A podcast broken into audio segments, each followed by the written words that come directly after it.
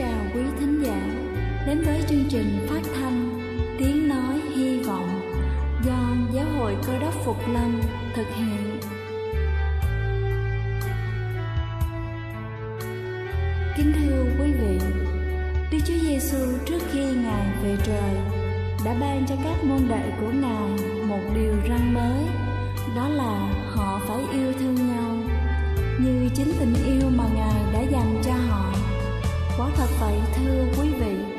Tình yêu thương là một món quà vô giá Mà Chúa đã ban cho nhân loại. Và đó cũng là thông điệp mà chúng tôi muốn gửi đến toàn thể quý vị. Nếu quý vị muốn tìm hiểu thêm về chương trình, Về niềm tin, Hoặc muốn nghiên cứu về lời Chúa, Xin quý vị gửi thư về chương trình phát thanh Tiếng Nói Hy Vọng, Địa chỉ 224 Văn Đăng Lưu phường 3, quận Phú Nhuận, thành phố Hồ Chí Minh hoặc gửi email cho chúng tôi theo địa chỉ tiếng nói hy vọng amos@gmail.com. Ngoài ra, quý vị cũng có thể liên lạc với bất kỳ hội thánh cơ đốc Phục Lâm tại địa phương gần nhất. Xin chân thành cảm ơn và kính mời quý vị lắng nghe chương trình hôm nay.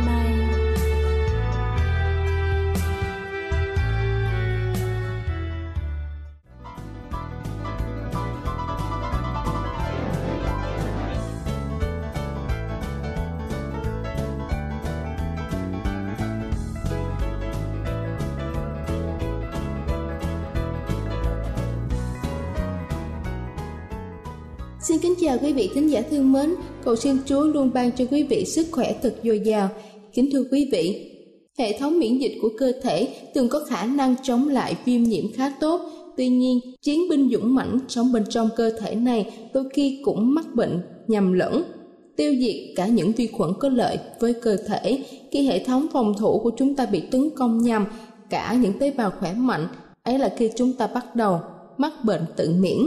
Gần 24 triệu người Mỹ mắc một số bệnh tự miễn như là lupus ban đỏ hệ thống, viêm khớp dạng thấp và tiểu đường tuyếp 1. Đó chỉ là một vài bệnh phổ biến trong hàng trăm bệnh tự miễn khác. Khi không có cuộc kiểm tra chắc chắn, bác sĩ sẽ nhìn vào triệu chứng của chúng ta, tiền sử sức khỏe và các yếu tố nguy cơ để phát hiện bệnh. Phát hiện một căn bệnh tự miễn thực sự không hề dễ dàng một cuộc khảo sát ở Mỹ cho thấy hầu như các bác sĩ chuẩn đoán bệnh tự miễn cho một bệnh nhân sai đến 5 lần. Do đó, việc chuẩn đoán để điều trị đúng bệnh tự miễn đóng vai trò vô cùng quan trọng. Và sau đây là những kết luận về bệnh tự miễn được Hiệp hội đưa ra.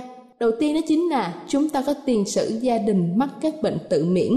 Một số bệnh tự miễn như là lupus, ban đỏ, hệ thống, đa sơ cứng thường xuất hiện ở tiền sử gia đình trong nhiều trường hợp, họ hàng gần gũi với chúng ta mắc bệnh tự miễn, có nhiều khả năng chúng ta cũng sẽ không thể loại trừ khỏi nguy cơ này, thậm chí sẽ mắc một số bệnh tự miễn khác với người thân, họ hàng của mình. Vì vậy, nếu như mẹ của chúng ta bị bệnh cường giáp trạng, căn bệnh gây run tay, lồi mắt, thì có thể chúng ta không bị bệnh này nhưng lại có nguy cơ cao mắc bệnh viêm khớp dạng thấp. Thứ hai đó chính là vợ chồng bị viêm loét dạ dày. Một số nghiên cứu cho thấy kết hôn với một người mắc bệnh viêm loét dạ dày sẽ làm tăng nguy cơ mắc bệnh miễn nhiễm khác như là viêm ruột, viêm khớp dạng thấp.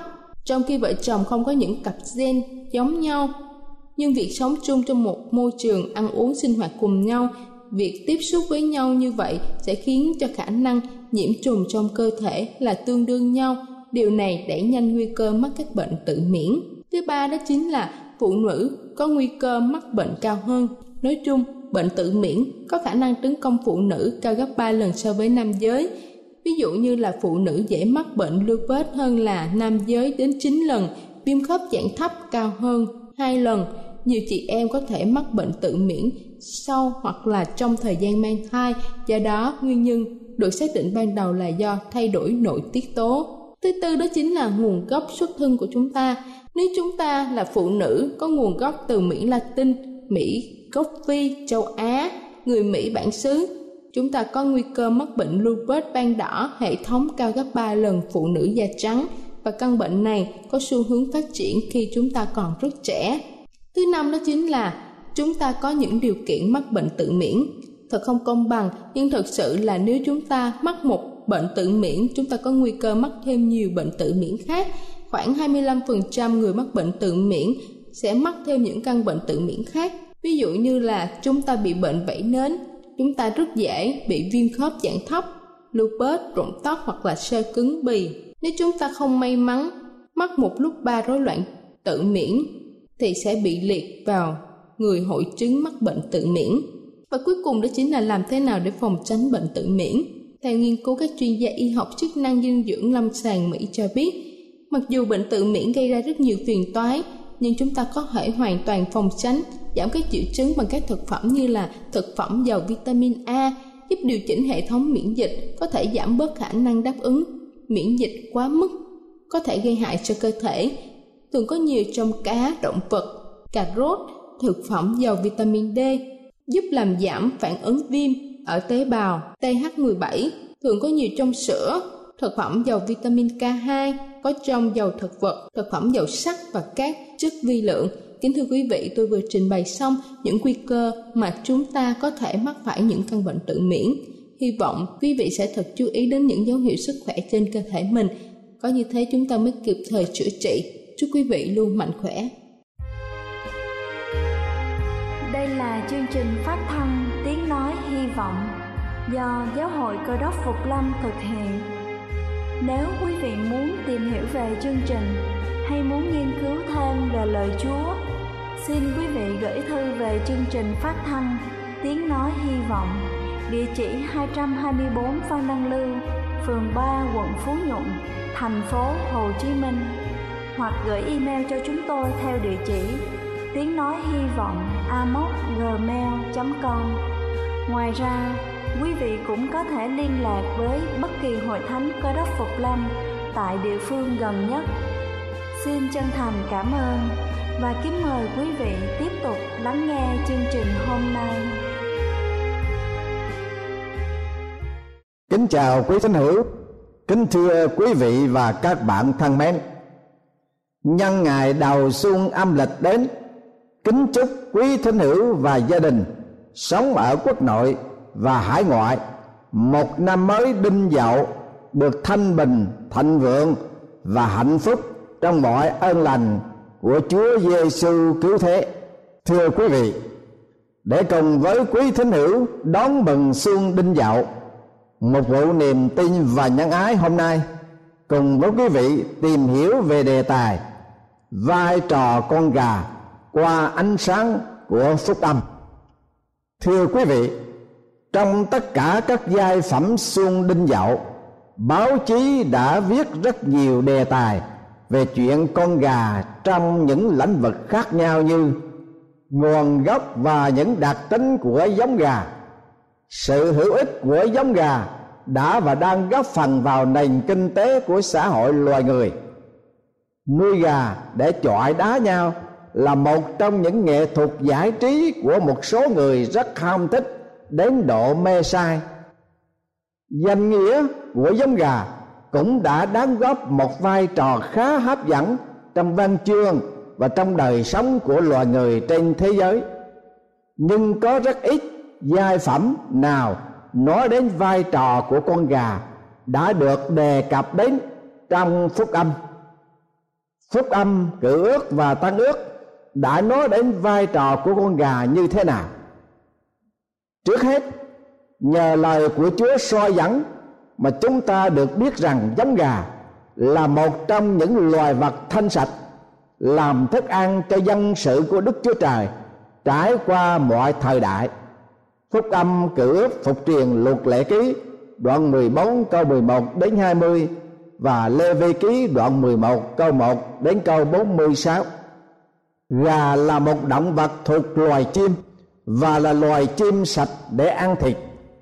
Theo khoa động vật học, thì giống gà được xếp vào chủng loại có lông vú giống như chim chóc đã được gia súc hóa hầu như đồng thời với các gia súc quen thuộc khác như mèo, bò, dê, chó, vân vân. Gà giống như chim chóc vì chúng có bộ xương rất đặc biệt so với các động vật khác vừa vững chắc, lại vừa gọn gàng, nhẹ nhàng để bay nhảy. Thân gà còn có 13 cái túi không khí nối liền với bộ máy hô hấp giúp cho gà càng nhẹ thêm. Cánh gà rất khỏe, được nối liền với các bắp thịt rất mạnh để có thể đập cánh bay cao. Bộ lông gà gồm lông ống và lông tơ nặng chừng 4% đến 9%. Tổng số trọng lượng tùy theo gà lớn, gà nhỏ, gà trống và gà mái. Theo như dược sĩ Trần Việt Hưng thì thịt gà có nhiều chất dinh dưỡng dồi dào cho sức khỏe và có dược tính quan trọng trong dược học cổ truyền Việt Nam và Trung Quốc. Thịt gà không chỉ những là một thức ăn thanh sạch thuần túy, mà còn giúp cho các bà nội trợ khéo tay, tha hồ trổ tài để tạo nên rất nhiều món ăn đầy hương vị thơm ngon béo bổ, để đem lại không khí hạnh phúc, đầm ấm trong gia đình. Nào, ta hãy nếm thử một số các món ăn đặc sản thịt gà. Gà rán ngũ riêng gà rán sốt chanh gà tấn ngũ quả, gà nấu hải sâm, gà nấu cam sành, gà nấm bào ngư, gà kim hoa ngạp thụ, gà gói lá mứt và vân vân. Gồm có 55 món ăn đặc sản thuần túy thịt gà giàu dào, các chất dinh dưỡng. Thưa quý vị, phúc âm tăng ước có nói đến vai trò của con gà trong sự giảng dạy của Đức Chúa Giêsu theo như Thánh Peter đã truyền thuộc lại sau đây. Đức Chúa Giêsu và các môn đồ đi ra mà lên núi Olive. Ngài bàn phán rằng, đêm nay, các ngươi sẽ đèo vấp phạm vì cớ ta như có chép rằng, ta sẽ đánh kẻ trang chiên, thì chiên trong bày sẽ bị tán lạc xong sau khi ta sống lại rồi, ta sẽ đi đến xứ Galilee trước các ngươi Phi-rơ cắt tiếng thưa rằng, giờ mọi người vấp phạm vì cớ thầy, song tôi chắc không bao giờ vấp phạm. Đức Chúa Giêsu phán rằng, quả thật, ta nói cùng ngươi, chính đêm nay, trước khi gà gái ngươi sẽ chối ta ba lần. Phi-rơ thưa rằng dầu tôi phải chết với thầy đi nữa, tôi chẳng chối thầy đâu. Phúc âm Tăng ước sách Mai-thơ đoạn 26 câu 30 đến câu 35 Vào thời xa xưa, khi chưa phát minh đồng hồ, muốn phân biệt thời gian trong đêm, người ta phải căn cứ vào tiếng gà gái để biết canh mấy của đêm. Và con gà có bản năng tiên phú gái rất là chính xác. Đức Chúa Giêsu đã dùng con gà vừa là vai trò cho thời điểm, vừa là cảnh báo phi về lập trường của ông đối với Chúa sau khi ngài bị bắt và chịu khổ hình. Nhưng lúc bấy giờ phi đã không cảm nhận được điều mà Chúa đã phán bảo trước cùng ông.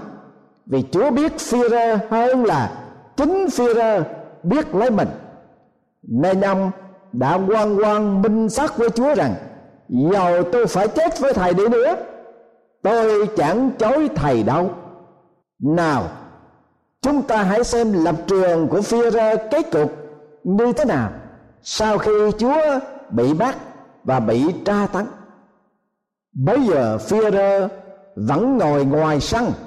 Có một người đầy tớ gái đến gần, mà nói cùng người rằng ngươi cũng là kẻ ở với Giêsu người Galilee.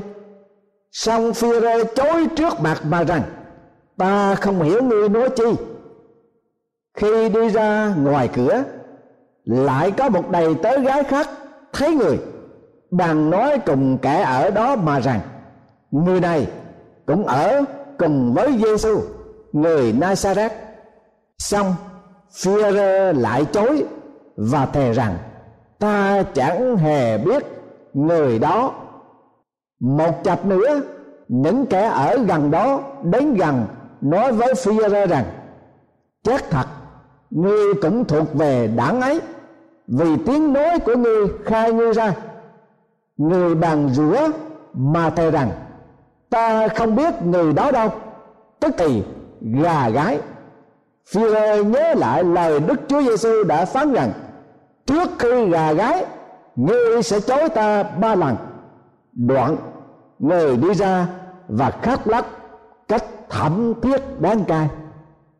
Phúc âm tăng ước sách mai thơ, đoạn 26 câu 69 đến 75 thưa quý vị, theo tinh thần của những người mê tín thì bảo rằng, gà gái canh một quả tai, gà gái canh hai đạo tạc.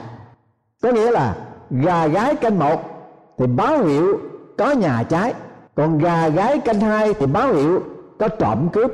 Nhưng vai trò của con gà gái mà Chúa Giêsu nói ở đây không chỉ những báo hiệu đúng vào thời điểm mà phi rơ đã chấu Chúa, còn là một hiện thực đánh thức lương tri của phi rơ một cách có hiệu lực.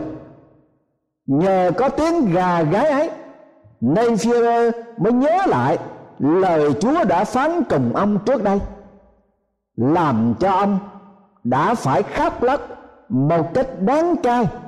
Tức là ông đã ăn năn thật sự về điều lỗi lầm của ông đã tố Chúa. Nhờ thế, từ đó về sau, ông rất bậc trung thành và được đầy ơn thiên triệu thậm chí khi ông tử vì đạo người ta đóng đinh xử tử ông ông van xin họ đóng đinh ông, đầu túc xuống đất vì ông cho rằng, ông không xứng đáng để chịu đóng đinh tên thập tự giá, giống như Chúa Giêsu. Chuyện kể rằng tả quân Lê Văn Duyệt là một công thần của vua Gia Long đã nhờ những đức tính của gà mà ông được vua Gia Long tha tội bê tể việc nước. Số là một hôm tả quân Lê Văn Duyệt đến thiết triều trẻ hơn các quan khác. Nên vị vua nghi là ông mê đá gà, nên trẻ nải việc nước. Tả quân lê văn duyệt nghiêm chỉnh tình tấu rằng, người xưa bảo gà có năm đức lớn, đầu có mầm như quan thần đội mũ là vang chân có cửa nhọn như gươm là võ thấy kẻ địch trước mặt mà dám xông tới là dũng. Ban đêm cứ đến canh tỳ gái là tín. Thấy thức ăn ăn được thì kêu đồng loại đến cùng ăn là nhân. Văn võ, nhân, dũng, tín, rất cần cho kẻ cầm quân nếu không có đủ năm đức tính ấy, quân sĩ không phục, thì làm sao thắng được quân thù?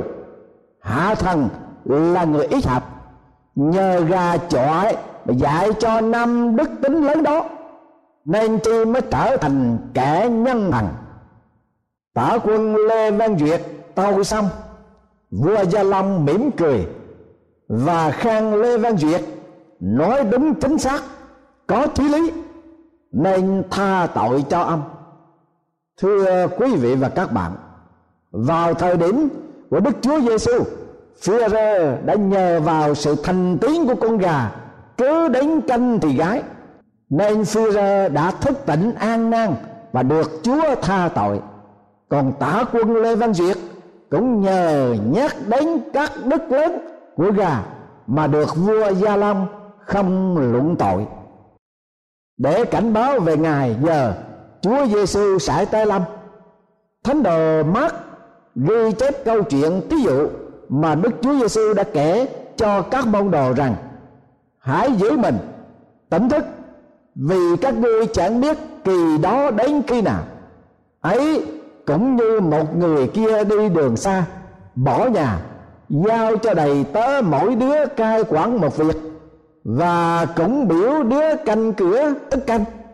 Vậy các ngươi hãy thức canh, vì không biết chủ nhà về lúc nào. Hoặc chiều tối, nửa đêm, lúc gà gái hay là sớm mai e cho người về thành lình gặp các ngươi ngủ tranh. Điều mà ta nói cùng các ngươi, ta cũng nói cho mọi người, hãy thức canh.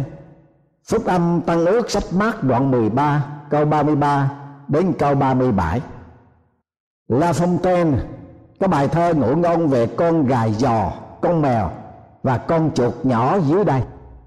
Con chuột nhát sống lâu trong lỗ, lần đầu tiên thoát ổ ngao du, lang thang gặp sự bất ngờ khi về gặp mẹ vội thưa ngọn ngành. Con vừa vượt đồi xanh núi đỏ nước non này mọi xó mọi nơi y chàng cống nhỏ giam chơi, bỗng dưng cùng lúc gặp hai giống loài. Một con bộ mạc mài hiền hậu, một con thì hang gái làm sao.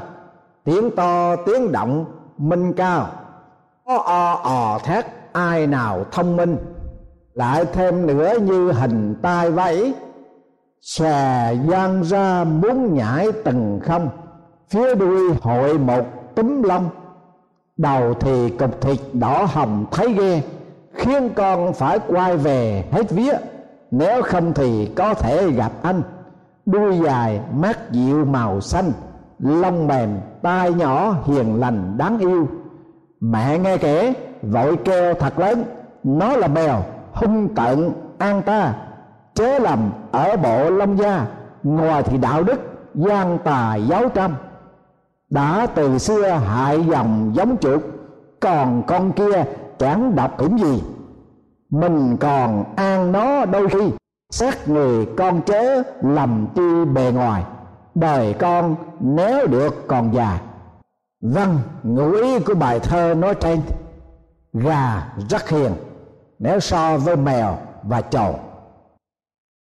Sống ở trong năm con gà, có lẽ chúng ta sẽ tiếp tục đối diện với những biến cố như động đất, sóng thần, chiến tranh hoặc khủng bố gây nên những thảm họa, hai nền kinh tế dao động lên xuống bất thường hoặc bệnh dịch như Zika, vân vân, làm cho nhân tâm nao núng và khiếp sợ. Nhưng thưa quý vị và các bạn, thật ra, đó là sự cảnh báo cho nhân loại trên thế giới về ngày cuối cùng của lịch sử nhân loại trước ngày tái lâm vinh hiển của Đức Chúa Giêsu cứu thế, vai trò của con gà trong năm đinh dậu, đánh thức con người và sống ở trong tình thương, trong đạo đức hiền hòa ngay thật trong sự siêng năng cần mẫn và biết rõ thời điểm để sống một đời sống tâm linh tỉnh thức. Thưa quý vị, để ví sánh cái sự nhân từ kiên nhẫn và nhịn nhục của Đức Chúa Trời đối với một dân tộc phản nghịch. Đức Chúa Giêsu đã phải thốt lên rằng, hỡi Jerusalem Jerusalem Ngươi giết các đấng tiên tri và ném đá các sứ giả ta sai đến cùng ngươi. Bao lần ta ước muốn tập hợp đàn con ngươi như gà mẹ tức con mình lại để ấp ủ dưới cánh mà các ngươi không nghe gà mẹ nhẫn nại, bền tâm túc gọi con mình thế nào? Chúa cũng nhịn nhục, kiên nhẫn, kêu gọi và chờ đợi con người có tội quay về với ngài thể ấy. Gà mẹ nhân từ ấp ủ con mình dưới cánh để bảo vệ và che chở thế nào? Chúa cũng nhân từ thương xót, bao bọc con cái dân sự của ngài thế ấy. Cho nên, vua david cảm biết được sự bảo bạc phước hạnh của chúa, nên ông cầu xin rằng, xin cho con ở trong trại ngài mãi mãi và trú ẩn an toàn dưới cánh của ngài. Phúc âm cựu ước sách thi thiên đoạn 61 câu 4 điều đáng tiếc là dân sự bội phản chúa không chịu quay về với ngài và không muốn tiếp nhận sự nhân từ và lòng yêu thương chờ đợi của Chúa nên dân Israel đã và đang gánh chịu lấy hậu quả đau thương trồng chất truyền miên trong bao nhiêu thế hệ rồi, mà vẫn không sao được an cư lập nghiệp như chúng ta đã nghe biết tin tức hàng ngày. Phải chăng sự ném trải đau thương của dân Israel trước mắt chúng ta là sự báo trả cho dân sự của Chúa nói riêng? Và cho toàn thể nhân loại nói chung phải có sự quyết định và hành động sám hối ăn năn những yếu điểm lỗi lầm của mình. Như phi rơ để nhờ quyền năng yêu thương của Chúa và lẽ thật của Ngài, sống một cuộc đời trong sạch, thánh khiết, luôn luôn thức tỉnh, đón chờ ngài Chúa Giêsu hồi lai trong vinh quang muôn đời thưa quý vị và các bạn thân mến kẻ viết bài này có lẽ cũng chỉ góp một phần nhỏ để nhắc nhở trong sự cảnh báo của Chúa cứu thế với ước vọng đơn thuần rằng thanh linh của Đức Chúa Trời cảm động và thúc giục các tín nhân cơ đốc vì sự nông nổi hay yếu đuối đã chối Chúa trong tư tưởng, trong lời nói, trong hành động mà còn nghe được sự cảnh báo của Chúa dưới mọi hình thức khác nhau, thì hãy thật lòng an năn xin sự thương xót của Chúa tha thứ và sống một cuộc đời hoàn toàn đổi mới trong Chúa Giêsu để được sự cứu rỗi và góp phần cảnh báo cho nhân thế về ngài Chúa hồi la. Đối với quý vị là những người đang nghe lời Chúa phán dạy trong giờ phút này mà quý vị chưa phải là một tín nhân cơ đốc, có nghĩa là quý vị chưa tin nhận Đức Chúa Giêsu làm đấng cứu thế cho cuộc đời của mình. Kính mời quý vị hãy tiếp nhận Đức Chúa Giêsu vào trong cuộc đời của mình, để Chúa ngài xóa bỏ mọi tội lỗi trong đời sống cũ, và ngài sẽ ban cho quý vị quyền phép của ngài để quý vị sống một đời sống mới trong Chúa Giêsu để được sự thức tỉnh cái đời sống tâm linh mà đón chờ ngài Chúa hội lai để ngài ban cho quý vị sự cứu rỗi là sự sống đời đời ở trong nước vĩnh sanh của Chúa và nguyện năm mới này sẽ là năm mới trong đời sống tâm linh của quý vị bởi quyền năng của Đức Chúa Giêsu là đấng cứu thế. Amen.